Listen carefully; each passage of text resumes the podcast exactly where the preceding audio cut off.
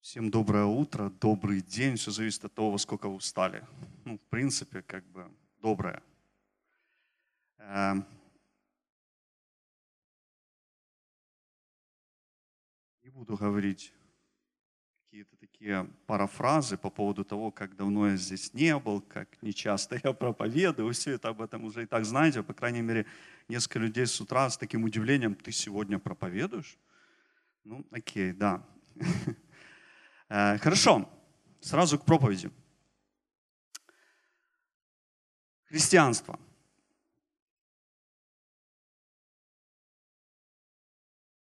Христианство – это не какое-то мимолетное увлечение, которое, знаете, как навеяло, и вот-вот оно должно пройти. И мы снова заживем вот той старой жизнью, где все ясно, четко, понятно – это не про христианство, потому что христианство – это не увлечение. Если вы так думали, то это неправда. Христианство – это не следование какому-то религиозному течению с детальным соблюдением каких-то культурных традиций. Это тоже не про христианство. Если вы так думали, то это неправда. Настоящее христианство – это жизнь.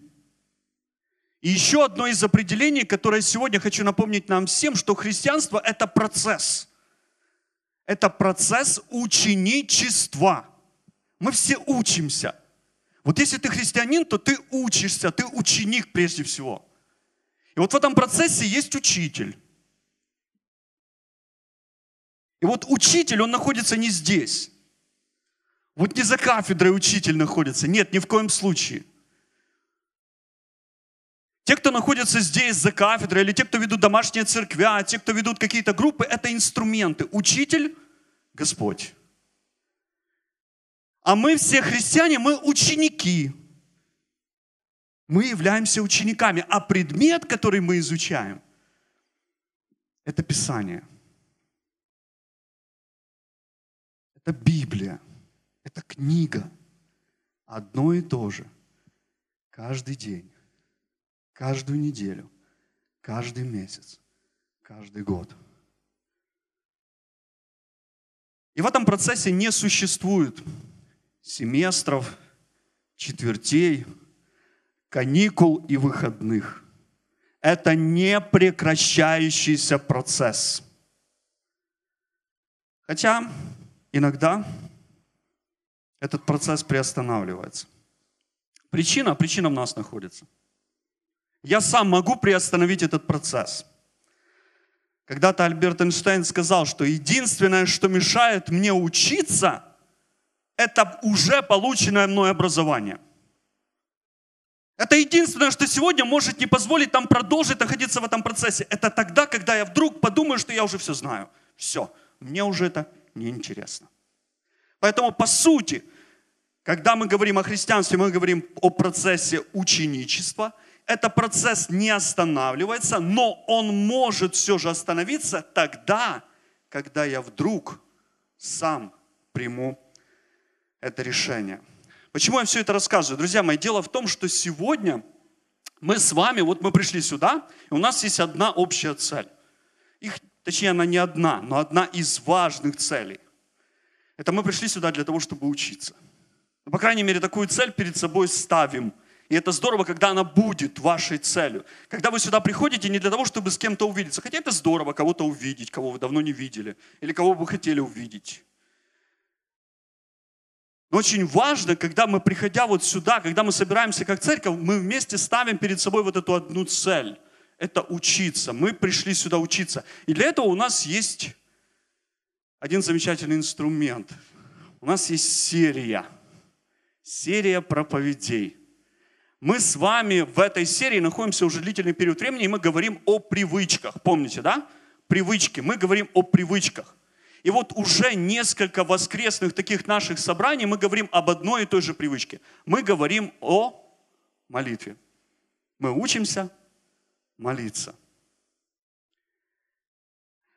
И вот здесь, друзья мои, есть риск. есть риск приостановить процесс ученичества. Потому что я уверен, что в этом зале есть много людей, которые скажут, ну, я уже это умею.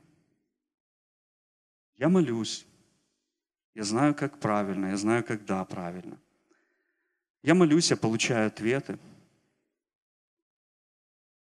Тексты из Библии, которые мы слушаем в последнее время, я уверен, что это те тексты, которые для большинства из вас довольно-таки знакомы. Вы не раз уже их слышали. Многие из вас знают толкование этих текстов. От них, э, о них уже много проповедей послушали. И вот этот, в этот момент мы можем сказать, ну все, я уже все знаю. И я вам честно скажу, вот сейчас, перед тем, как я перейду к основной проповеди – Наверное, я не скажу вам чего-то нового. Вы услышите очень много того, что вы уже знаете. И текст библейский, который мы вместе с вами будем читать, вы, наверное, читали уже не один раз. И проповеди вы слушали по этому поводу. Это для того, чтобы с самого начала подготовить вас к тому, чтобы вы не разочаровались. Но, друзья мои, я на 100 миллионов процентов уверен – что как бы там ни было, Слово Божие, оно всегда живое и действенное.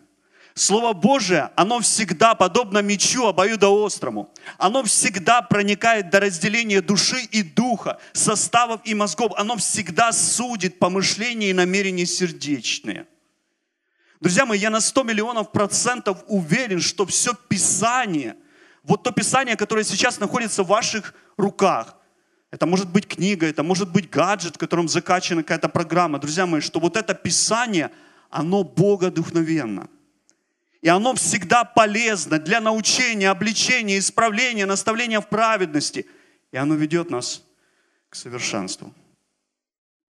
Оно направлено на то, чтобы подготовить нас ко всякому доброму делу, на которое Бог сотворил нас во Христе Иисусе. Друзья мои, я на 100 миллионов процентов уверен, что человек, христианин, ученик, который каждый день пребывает в Слове, который не останавливается в этом процессе, его жизнь каждый день, она меняется, она преображается. Его молитвенная жизнь, она обогащается. Именно поэтому сегодня с вами вместе мы продолжаем находиться в этом замечательном процессе.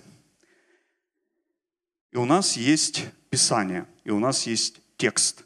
Текст, который поможет нам сегодня получить определенный урок от Господа. Я напоминаю, учитель Он. Он учит, а мы ученики. И у нас есть предмет – это Писание. Хорошо, когда мы сейчас вместе откроем это Писание, и у нас будет текст, в котором сегодня мы вместе с вами будем пребывать.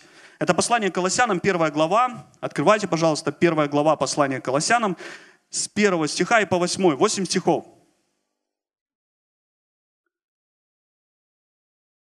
Я напомню, у нас есть одна общая тема. У нас есть тема молитва. Мы с вами смотрим на Писание, мы с вами смотрим на пример апостола Павла, мы с вами смотрим на его пример молитвенной жизни – Послание к Колоссянам, первая глава, с 1 по 8 стих вместе с вами читаем. Павел, волею Божией апостол Иисуса Христа, и Тимофей, брат, находящимся в колоссах, святым, верным братьям во Христе Иисусе. Благодать вам и мир от Бога Отца нашего и Господа Иисуса Христа. Благодарим Бога и Отца Господа нашего Иисуса Христа – всегда молясь о вас, услышав о вере вашей во Христа Иисуса и о любви ко всем святым, в надежде на уготованное вам на небесах, о чем вы прежде слышали в истинном слове благовествования, которое пребывает у вас, как и во всем мире, и приносит плод, и возрастает, как и между вами с того дня, как вы услышали и познали благодать Божию в истине – как и научились от Эпофраса, возлюбленного сотрудника нашего, верного для вас служителя Христова, который и известил нас о вашей любви в духе. Вот такой текст, в котором сегодня мы с вами будем вместе пребывать и попытаемся отсюда взять определенные уроки для нашей молитвенной жизни. Но перед тем, как перейти к сегодняшней основной теме, а я напоминаю, мы прилежные ученики, мы для себя эту цель ставим, мы учимся, и мы продолжаем учиться молиться, я хочу, чтобы мы с вами погрузились в атмосферу самого послания. И самое первое, что хочу сказать, перед вашими глазами находится письмо. Да, мы привыкли называть их посланиями придавая определенную такую значимость, какая-то религиозная такая терминология. Друзья мои, но это письмо. В свое время, когда оно было написано, это было письмо. Оно было в виде письма. Письмо, у которого есть автор. Обратите внимание на первый стих. Павел, волею Божией, апостол Иисуса Христа. Есть автор. Человек, которого зовут Павел. Это особенный человек. Я думаю, что большинство из вас знают, в чем его особенность, потому что Павел – это тот человек, который в действительности один из первых, кто встретился с живым, воскресшим Господом Иисусом. Он сам явился ему, он сам остановил его, когда Павел был до такой степени религиозен, что готов был ради своей идейности, ради своей правды убивать других людей он повстречался с воскресшим Господом Иисусом. И именно там, на дороге в Дамаск, он получил что-то особенное. То особенное, о чем он пишет. Пишет в этом письме, он говорит, я апостол. Апостольство для Павла было не просто статусом каким-то социальным или каким-то титулом церковным. Друзья мои, апостольство для Павла это прежде всего было стилем его жизни – это было его жизненное кредо. Это то, чем он жил, это то, как он жил. Это было его призвание, и он знал о том, кто он есть и кто его призвал. Именно поэтому всякий раз, когда он писал эти письма церквям, он представлялся именно таким образом. Он говорил, я апостол. Тем самым подчеркивая не свою значимость, а свое призвание. Я слуга я тот, кого послали на служение. Он посланный Иисусом для того, чтобы совершить определенную миссию. Итак, есть письмо, есть автор этого письма, Павел, и есть получатели, адресаты. Обратите внимание на второй стих. Святые и верным братьям во Христе Иисусе. Казалось бы, ну ничего особенного, если бы не одно «но». Апостол Павел обращается к людям, называя их братьями. Ну, кого мы можем братьями назвать? Людей, с которыми мы имеем какие-то отношения, правда? Ну, вы же всех вокруг не называете братьями. То есть, как правило, мы называем братьями людей, с которыми у нас есть какие-то отношения. Мы хотя бы должны знать этих людей. А тем более, когда Павел говорит о том, что они святые и верные, подчеркивая особенное качество этих людей, ну, он должен их знать. Друзья мои, но есть одна новость апостол Павел никогда не был в колоссах. Он никогда не был в этой общине. Он никогда не видел этих людей. Он не знаком с ними лично. Но он называет их братьями. Он называет их святыми и верными. Почему? Потому что получил определенную информацию от человека, которому он доверяет, от своего ученика, которого зовут Ипофраз.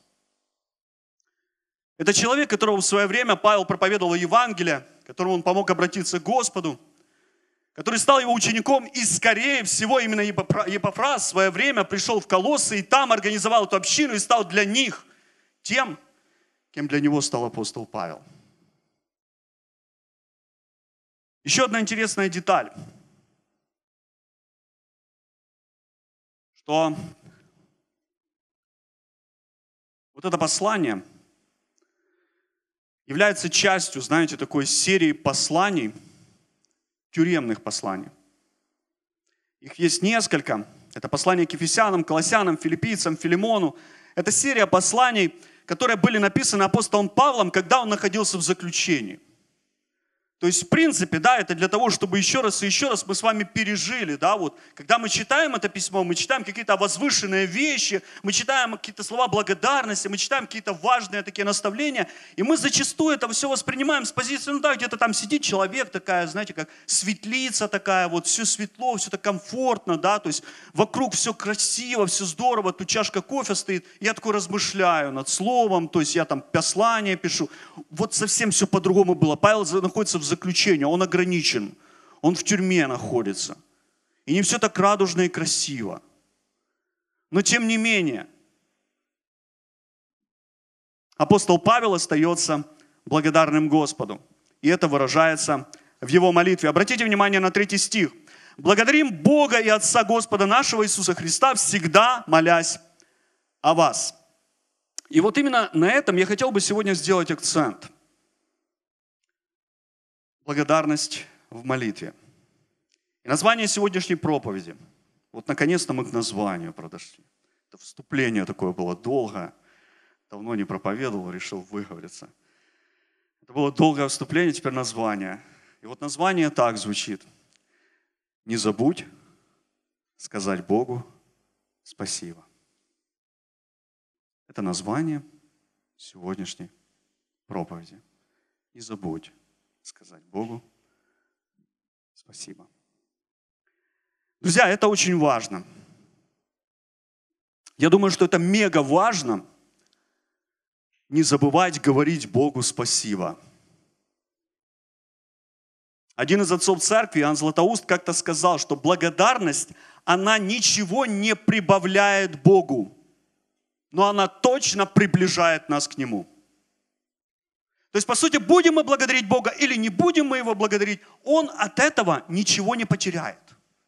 Он всегда пребывает в славе, Он всегда пребывает вот в этой хвале и благодарности, но мы с вами, когда мы благодарим Господа, когда мы говорим Ему спасибо, мы как бы становимся ближе к Нему. Это очень важно. Первое послание Фессалоникийцам, 5 глава, 18 стих. Апостол Павел говорит, «За все благодарите, ибо такова о вас воля Божия во Христе Иисусе. То же послание Колоссянам 3 глава 17 стих написано, «И все, что вы делаете словом или делом, все делайте во имя Господа Иисуса Христа, благодаря через Него Бога и Отца». И сегодняшний текст, который уже Влад читал, сегодня на него проповедовал, это послание к филиппийцам, 4 глава, стих 6. «Не заботьтесь ни о чем, но всегда в молитве и прошении с благодарностью. Открывайте свои желания перед Богом». Друзья мои, благодарность – это очень важная составляющая нашей молитвы. И если в нашей молитве нет благодарности, нет вот этого спасибо, то наша молитва, она не просто беднеет, она превращается в пустую, формальную, религиозную форму. Там нет жизни. Друзья мои, к большому сожалению, для некоторых христиан, число которых иногда вхожу я сам, молитвенная жизнь зачастую похожа, знаете, на такую потребительскую корзину – это когда мы только просим, Господи, благослови, Господи, дай, Господи, помоги, Господи, укрепи, Господи, пошли, Господи, содействуй.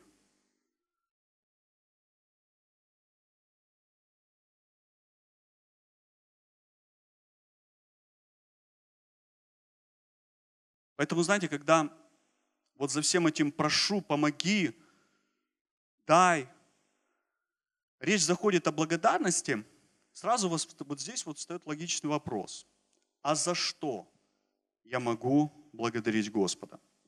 Я вообще не знаю, как вы относитесь вообще к такому вопросу, за что мы можем благодарить Господа. Возможно, у вас есть целый список, список благодарности. Знаете, вы его открываете и говорите Богу спасибо. Ну, здорово. А может, у вас в жизни есть какие-то особенные истории, как Бог действовал в вашей жизни, и вы периодически о них вспоминаете и благодарите Господа. А может быть, сегодня вы, сидя в этом зале, знаете, как мысленно так пожимаете плечами и думаете, так не просто сегодня все в жизни. Все не так и все не то. Поэтому, ну, за что мне Бога благодарить? Тяжко как-то.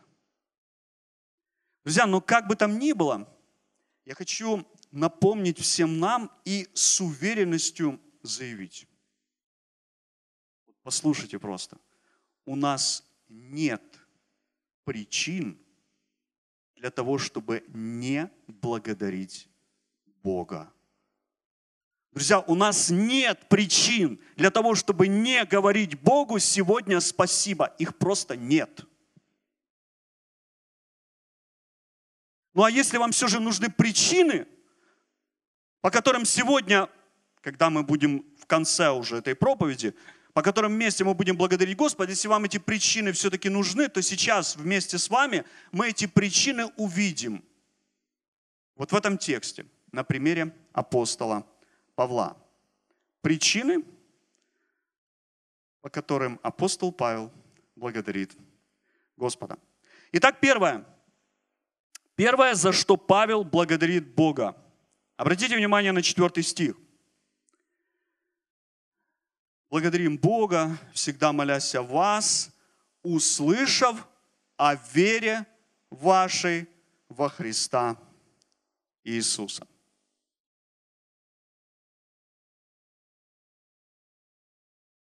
несказанно повезло жителю штата Мичиган Дэвиду Мазуреку, который совершенно неожиданно для себя вдруг стал по-особенному богатым человеком. Это история за 2018 год. И вот перед этим, за 30 лет до 2018 года, Дэвид купил ферму. Это было в небольшой деревеньке Эдмар. Он купил такое фермерское хозяйство, на котором были разные постройки, но самое главное – это территория. И вот покупая эту территорию, он общался с человеком, который ему продавал, и этот человек обратил внимание Дэвида на один сарай, дверь которого была подперта камнем. И он сказал, Дэвид, ты знаешь вообще, что это за камень? Я, кстати, тебе его даю вот в нагрузку. Я продаю тебе ферму, даю в нагрузку. Это камень, это, это метеорит. Ну, Давид так улыбнулся, говорит, такие, давай рассказывай. Знаете, то есть истории мы умеем послушать, как и Давид. И вот Давид рассказал, э, этот фермер этот рассказал Давиду интересную историю о том, что еще в 30-х годах, оказывается, на его участок сюда упал этот метеорит. Он наделал беды определенной, но вы знаете, что упало на территорию, то, соответственно, осталось того, на чью территорию упало. И вот он, ну как бы, ну куда этот камень? Ну куда он может его использовать? Все, что он придумал ему как бы применение, это подпирать им дверь. Ну, значит, они ударили по рукам, Дэвид купил эту ферму и как-то так забыл про эту историю, а потом уже аж через 30 лет он своим детям эту историю рассказал. Его дети более серьезно отнеслись к этой истории. Они взяли этот камень и понесли на урок свое учебное заведение. Каково же было удивление преподавателей, которые увидели перед собой реальный метеорит. Они сразу же, конечно же, сказали, нам нужно срочно обратиться в Мичиганский университет. Еще больше удивления было у работников университета, особенно у некой Э, у некого профессора Мона Лизы Сербеску. Она, когда увидела этот метеорит, она сказала, я никогда в своей жизни не видела такой большой метеорит. И вот когда все они это проанализировали, оказывается, этот метеорит состоит из 88% железа, 11% никеля, и они оценили его стоимость 100 тысяч долларов.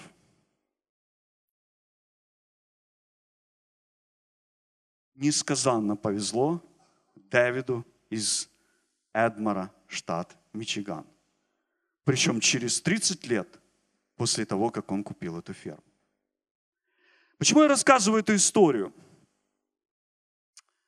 Друзья мои, апостол Павел благодарит Господа в своей молитве за ценность, которой обладают колоссяне. Он благодарит их за веру, веру в Иисуса Христа. Э, как часто, друзья мои, или давайте так, когда в последний раз вот конкретно вы лично просто благодарили Бога за веру? Это же что-то такое, к чему мы привыкли. Мы же верующие, правда? И зачастую мы относимся к вере, знаете, как вот этот Дэвид из штата Мичиган. Вот он есть, там двери подпирает сарая. Этот камень, это ценность. Но особо внимания не обращаем. Зачастую вера, она больше похожа на подпору, а не опору, основание нашей жизни. Друзья мои, вера – это ценность, которая на то время принадлежала колоссянам, и это та ценность, которая сегодня принадлежит нам с вами. Это ценность. Почему это ценность? Потому что за нее цена заплачена. Первое послание Петра, открывайте, первая глава с 18 стиха по 21. Цена нашей ценности, которой обладаем. 1 Петра, 1 глава с 18 по 21 стих.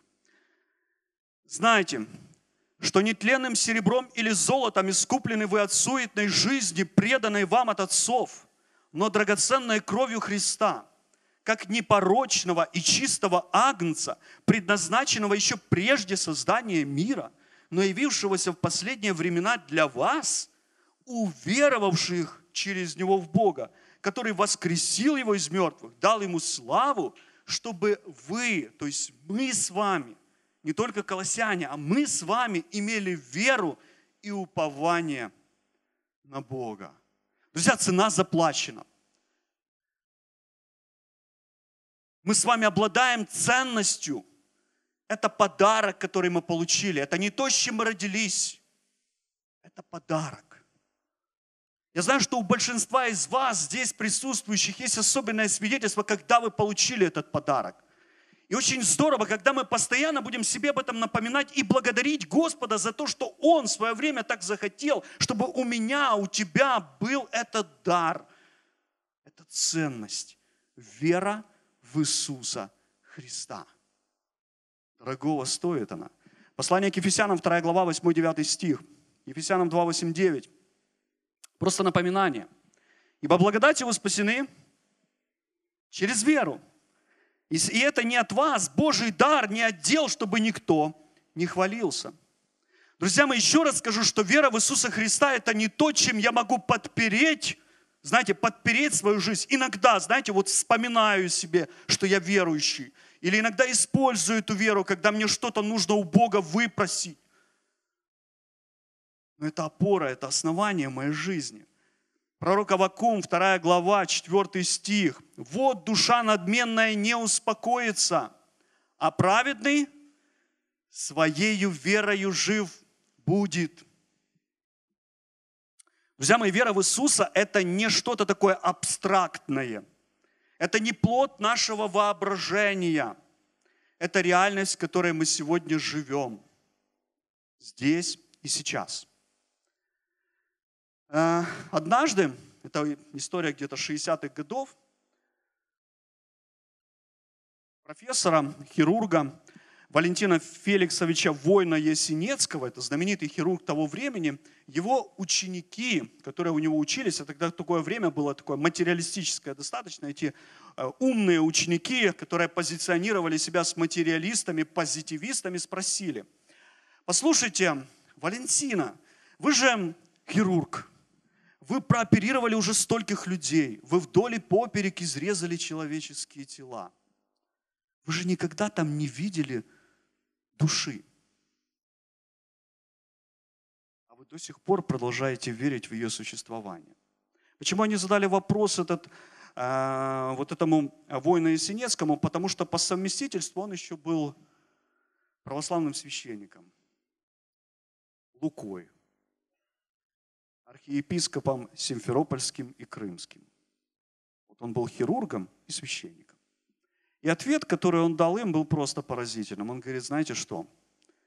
Я большое количество раз делал трепанацию черепа. Я видел мозги, но я ни разу не видел там ума. Они ничего не могли сказать ему после этого. Друзья мои, вера – это не что-то абстрактное – Это не что-то, знаете, что мы себе вообразили, это реальность, в которой мы живем и существуем. Послание к евреям, 11 глава, 1 стих. «Вера же есть осуществление ожидаемого и уверенность в невидимом». Это вера. Друзья мои, вера – это то, как я живу, это то, почему я живу, это то, для чего я живу. Апостол Павел говорит, послание Галатам, 2 глава, 20 стих. «И уже не я живу, но живет во мне Христос. А что ныне живу в плоти, живу верою в Сына Божия, возлюбившего меня и предавшего себя за меня». Итак, первое, за что апостол Павел благодарит Господа, он благодарит за веру в Иисуса, которая была у колоссян и которая есть, конечно же, у него – и это то первое, за что сегодня мы можем быть благодарны Господу. Не забудь сказать Богу спасибо за веру в Иисуса. Второе, за что Павел благодарит Господа, снова-таки четвертый стих, обратите внимание. Благодарим Бога, всегда молясь о вас, услышав о вере вашей в Иисуса Христа и о любви ко всем святым. В 1963 году в зоопарке, один из частных зоопарков Бронкса, это один из э, районов Нью-Йорка, проходило интересное такое мероприятие. Это была фотовыставка разных самых опасных представителей животного мира. Это были разные животные, причем не только животные, это были даже членистоногие, пауки, скорпионы – и довольно-таки крупные экземпляры, хищники, там, львы, медведи и даже касатка. Это все в виде фотографии, напоминаю. И вот в самом конце вот этой экзотической экспозиции организаторы поставили клетку. То есть, когда вы прошли вот этот весь ряд, вы посмотрели, вы удивились, вы устрашились, вас уже трясет, вам страшно. И вы доходите до клетки.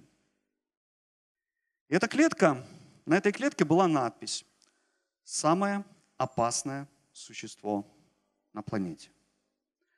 Когда эту клетку вы открываете, у всех была такая возможность, вы заходите вовнутрь, там никого нет. А там в глубине, на стене этой клетки, на решетке висит зеркало. И под этим зеркалом была надпись. То есть, когда вы смотрите в зеркало, под ним есть надпись. Сейчас вы смотрите на самое опасное существо на планете. Он один из всех, когда-либо живших, может истреблять целые виды животных. Теперь он способен уничтожить всю жизнь на Земле. Самое опасное существо на планете. Друзья мои, это страшная правда, в которой мы существуем – или давайте так, в которой мы пытаемся сосуществовать друг с другом. По данным одного сайта, который называется Global Conflict Tracker, сейчас, вот мы здесь сидим, а сейчас в мире происходит около 30 глобальных конфликтов. Люди друг друга уничтожают. И это только глобальных. А сколько таких конфликтов происходит на бытовом уровне? в семьях. Давайте так по-честному. Помните, когда Христос говорил о заповеди «не убей»? Он говорил о том, что всякий, кто ненавидит, помните, да? Злится, обижается. Давайте так по-честному. Я думаю, что по-любому где-то в зале здесь найдется человек, который обиделся. Который вот там вот это все держит. Вот там вот.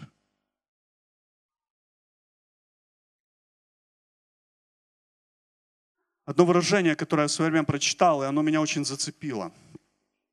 Друзья мои, мы покупаем ненужные нам вещи за не принадлежащие нам деньги,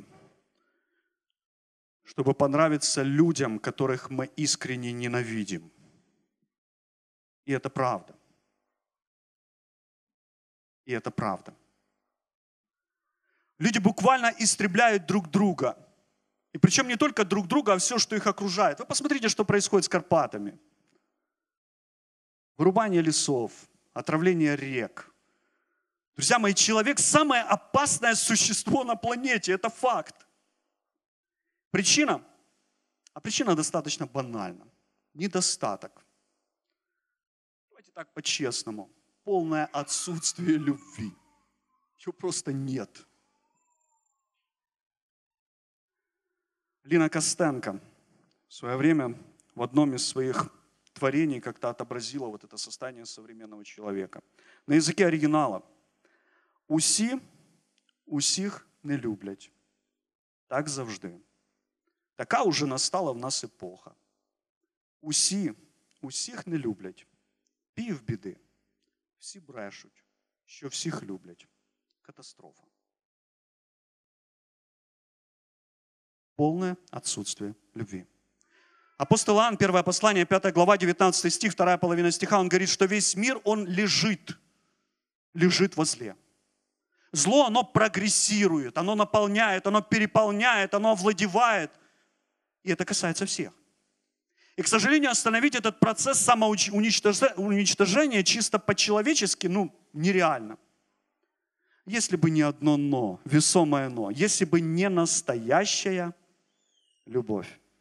Евангелие от Иоанна, 3 глава, 16-17 стих. Иоанн говорит, что весь мир лежит во зле. А Иоанна 3, 16, 17 говорит, что Бог так полюбил мир. Вот этот мир, который во зле лежит, Он так полюбил, что Он отдал своего Сына. Для того, чтобы мы с вами сегодня имели шанс себя не убить и других.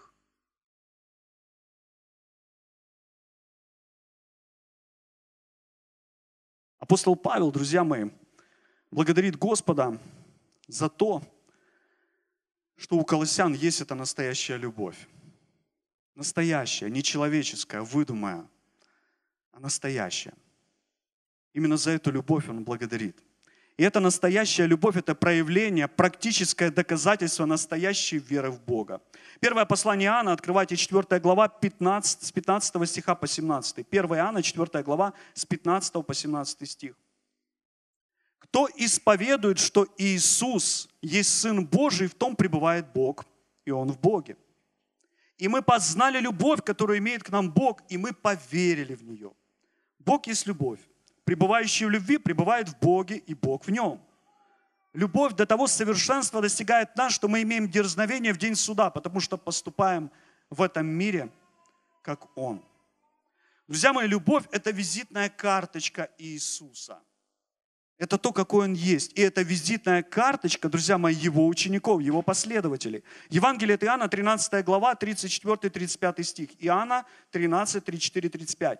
Иисус говорит, заповедь новую даю вам.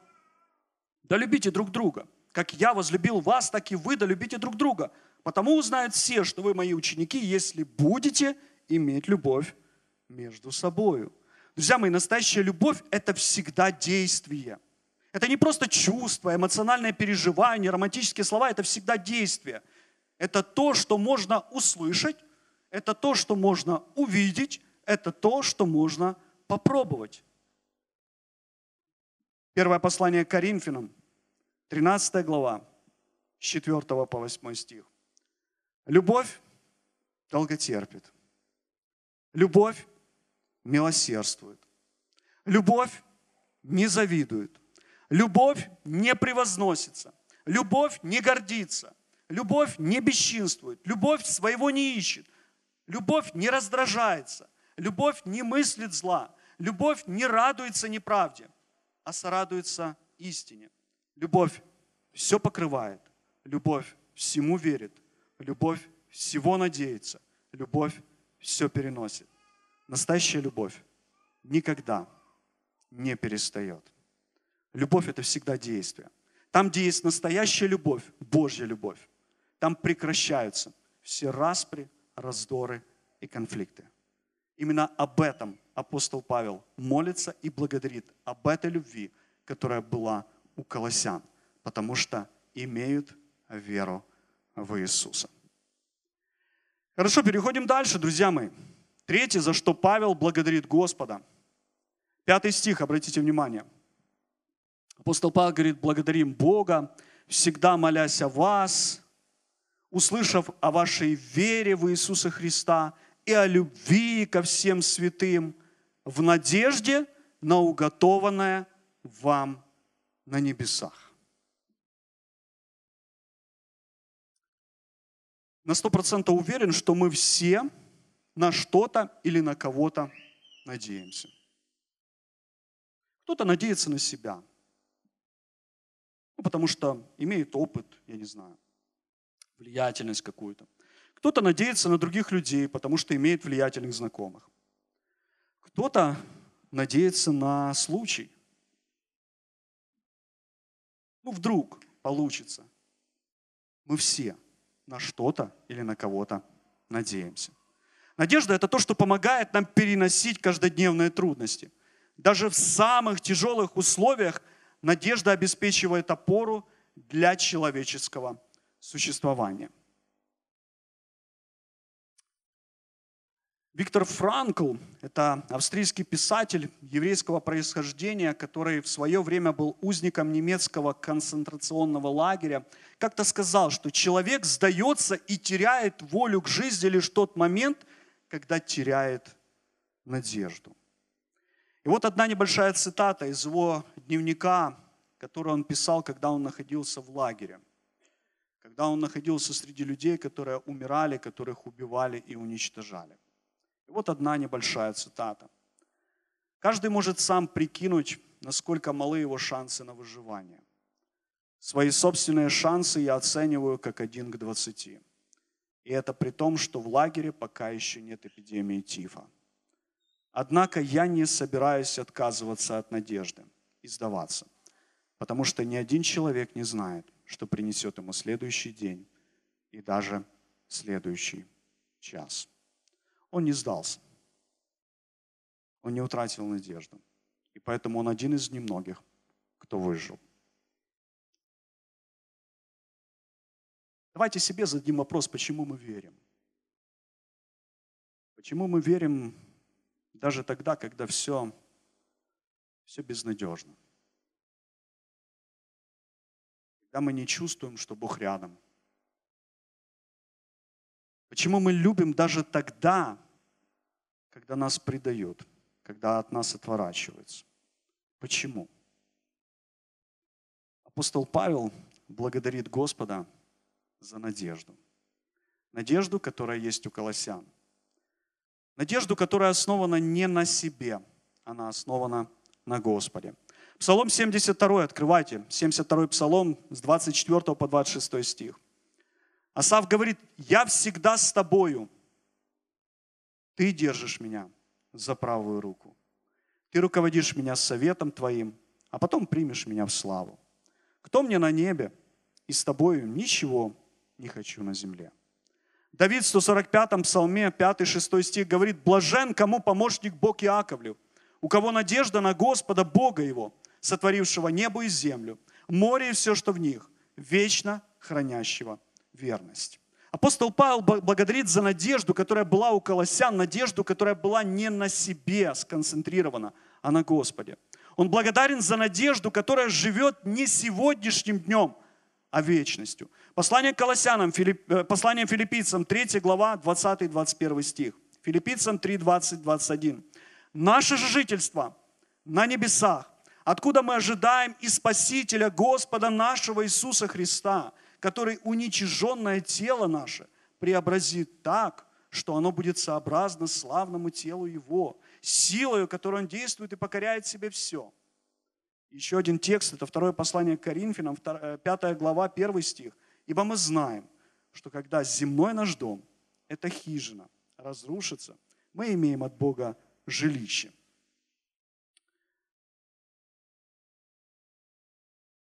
на небесах дом нерукотворенный, вечный. Итак, третье, за что апостол Павел благодарит Господа, он благодарит за надежду. Не забудь, когда мы будем молиться, сказать Богу спасибо за надежду, которая дает тебе силы для того, чтобы верить и любить. Четвертое, за что Павел благодарит Господа. Пятый, шестой стих, обратите внимание. О чем вы прежде слышали в истинном слове благовествования, которое пребывает у вас, как и во всем мире, и приносит плод, возрастает, как между вами с того дня, как вы услышали и познали благодать Божию в истине. Друзья мои, к сожалению, очень часто на сегодняшний день можно видеть и слышать, знаете, такие спекулятивные, извращенные понятия людей относительно веры, любви, надежды. Я думаю, что ничего нового для вас сейчас не говорю. В современном обществе существует такая пропаганда. Верь в кого? В самого себя. Любить надо кого? Самого себя. Надеяться нужно на кого? На самого себя. И тогда ты точно не ошибешься. Тогда у тебя точно все получится. Именно из-за этого мы сегодня имеем большое количество людей, разочарованных в жизни. То, о чем сегодня уже говорил Влад так называемый постковидный синдром. Ну, я не знаю, я думаю, что ковид всего-навсего обострил то, что и так уже было. Поэтому на сегодняшний день просто ковид стал таким, знаете, как последней точкой, последней каплей. И все это вылилось. У людей извращенное понятие относительно веры, любви и надежды. Друзья мои, но Павел ясно и точно с уверенностью говорит о том, что вера, любовь и надежда колоссян, они правдивы. И он благодарит, он благодарит Господа за то, что их вера, надежда и любовь были основаны не на извращенных понятиях человеческих, а на Слове Божием, друзья мои. Послание Иакова, 1 глава, 18 стих, Иакова 1, 18. «Восхотев, родил Он нас словом истины, чтобы нам быть некоторым начатком Его создания». Послание к римлянам, 10 глава, 17 стих. Вера, она всегда от слышания. А слышание? От Слова Божия. Друзья мои, в основании веры, единственное верное основание для веры, для любви, для надежды, это, конечно же, Слово Божие. И это Слово, пишет апостол Павел, оно пребывает, оно приносит плод, и оно возрастает. Это то, о чем в самом начале говорил. Друзья мои, я уверен на 100 миллионов процентов, что Слово Божие, оно всегда живое, оно всегда действенное. То есть причина не в Слове, причина в нас. Книга пророка Исаии, 55 глава. Исаии 55, 10, 11. «Как дождь и снег не сходит с неба и туда не возвращается, напаяет землю, делает ее способную рождать, произвращать, чтобы она давала семя тому, кто сеет, хлеб тому, кто ест, так и слово мое, которое исходит из уст моих оно не возвращается ко мне тщетным, говорит Господь, но исполняет то, что мне угодно, и совершает то, для чего я послал его. Друзья мои, Библия – это недооцененный дар Божий. Это правда. К сожалению, мы не так часто благодарим Господа за Его Слово. Почему? Наверное, потому что сегодня есть, знаете, такая повсеместная доступность к Слову. Если бы мы сейчас, хотя бы так лет 80 назад, тогда такой возможности у людей не было у нас она есть. Поэтому мы где-то уже не так ценим то, что мы имеем, то, чем мы обладаем. Поэтому будет очень здорово, друзья мои, когда мы в своих молитвах, когда мы будем вместе молиться, сказали Богу спасибо за Его Слово, которое является основанием нашей веры, надежды и любви. И пятое, последнее, друзья мои, у нас есть пять причин, за что мы можем благодарить Господа, и за что Павел благодарит Господа – 7-8 стих, обратите внимание, это наш основной текст, послание к Колоссянам, 1 глава, 7-8 стих. «Как и научились от Эпофраса, возлюбленного сотрудника нашего, верного для вас служителя Христова, который известил нас о вашей любви в духе». Друзья, в декабре 2012 года э, в Наваре, это Испания, проходило важное соревнование по легкой атлетике – там был забег на длинную дистанцию. Э, в этом соревновании участвовали, знаете, такие мега-стейра.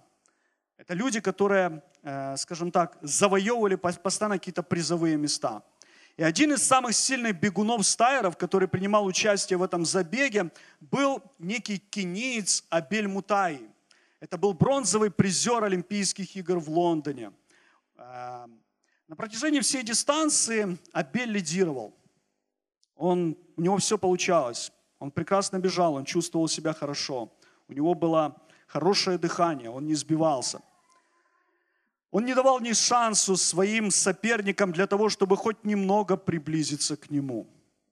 И вот до финиша остается буквально 10 метров. И Абель останавливается. Это было странным для всех. Он оборачивается и начинает праздновать победу. Уже потом в интервью оказалось, что Абель перепутал. Он подумал, что он уже пересек финишную прямую. Потому что аплодисменты зрителей, испанцев, они же все такие импульсивные, эмоциональные, их крики, вау, вау. Он подумал, все, он молодец, он чемпион.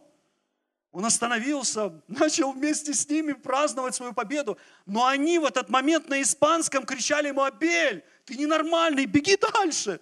Еще 10 метров. Но он не понимал их языка. Оказывается, он не знал испанского. Он празднует, они кричат, у них истерика.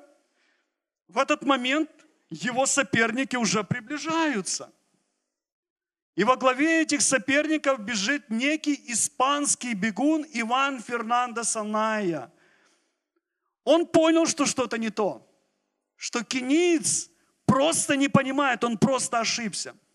И Иван принимает интересное решение. Он подбегает к кеницу и начинает толкать его к финишу. И он буквально дотолкал его до финишной прямой.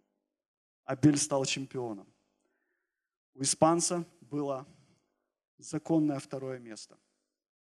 Но оно было ценнее, чем первое.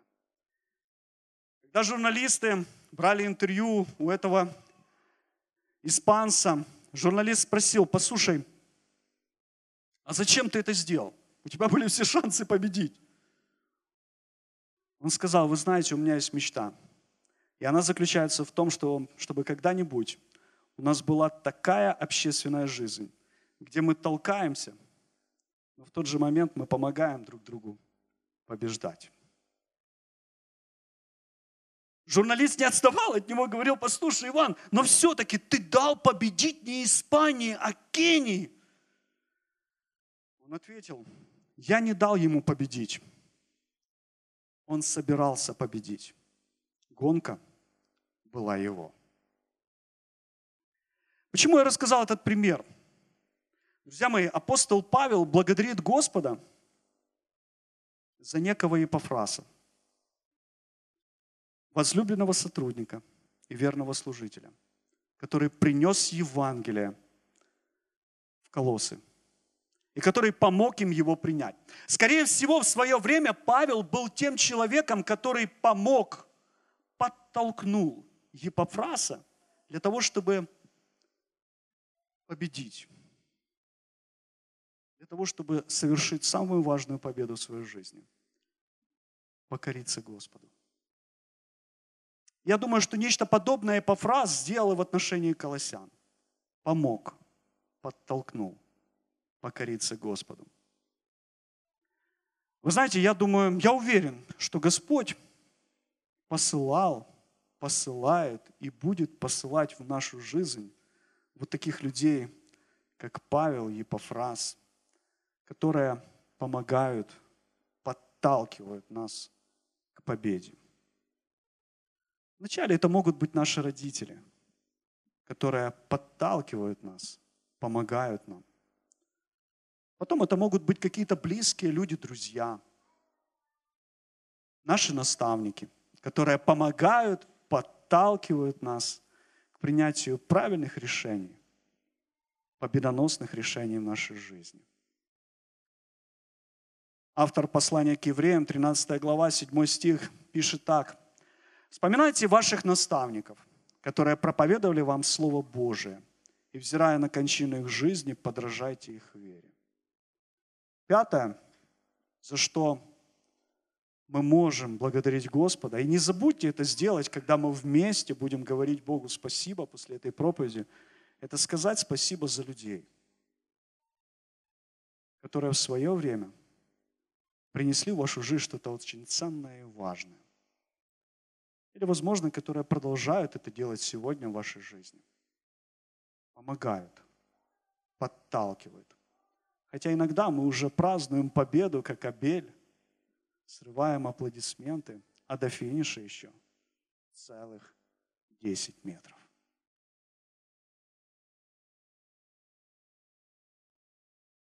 Итак, пять причин, за которые мы можем благодарить Господа. Один человек как-то сказал, что самое важное в книге – это то, что вы станете делать, дочитав ее до конца. Мы наконец-то дослушали до конца проповедь. И самое-самое-самое, что хотел бы, чтобы мы с вами сейчас сделали, это чтобы мы не забыли сказать Богу спасибо за веру в Иисуса, за любовь Божью, которая наполняет нас и делает нас способными любить других людей, за надежду, надежду не на себя, а на Бога, надежду, которая живет не сегодняшним днем, а вечностью. За Слово Божие, которое является основанием нашей веры, любви и надежды. И за людей, которые принесли в нашу жизнь и приносят эту веру, надежду, любовь и Слово Божие. Пусть Господь благословит нас в этом. И давайте мы вместе встанем и будем говорить Богу спасибо.